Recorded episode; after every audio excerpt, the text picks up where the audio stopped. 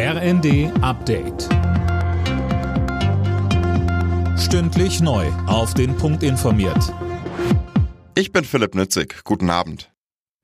Schlechte Nachricht für alle, die mit dem Zug fahren. Bei der Bahn stehen im neuen Jahr wieder Streiks an. Die Mitglieder der Lokführergewerkschaft haben für längere Arbeitskämpfe gestimmt. Rund 97 Prozent sprachen sich dafür aus.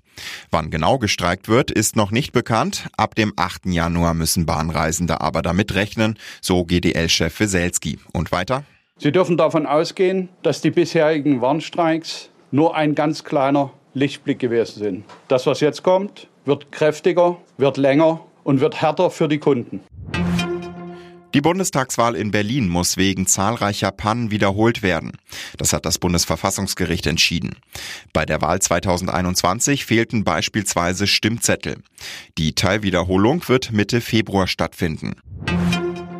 Ein weiterer Autobauer übernimmt zunächst die gestrichene E-Auto-Prämie. Auch Volkswagen hat sich jetzt dafür entschieden.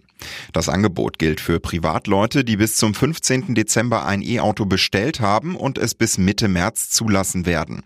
Zu möglichen Klagen gegen die weggefallene Prämie der Ampel sagte uns Marion Jungblut vom Verbraucherzentrale Bundesverband.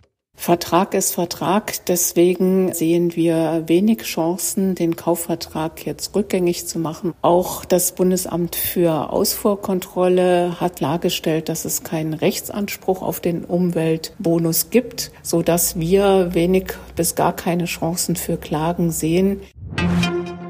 Dreimal unentschieden zum Auftakt des 16. Spieltags in der Fußball-Bundesliga. Zuerst trennten sich Werder Bremen und RB Leipzig 1 zu 1. Danach spielten Dortmund Mainz ebenfalls 1 zu 1 und Hoffenheim Darmstadt 3 zu 3. Alle Nachrichten auf rnd.de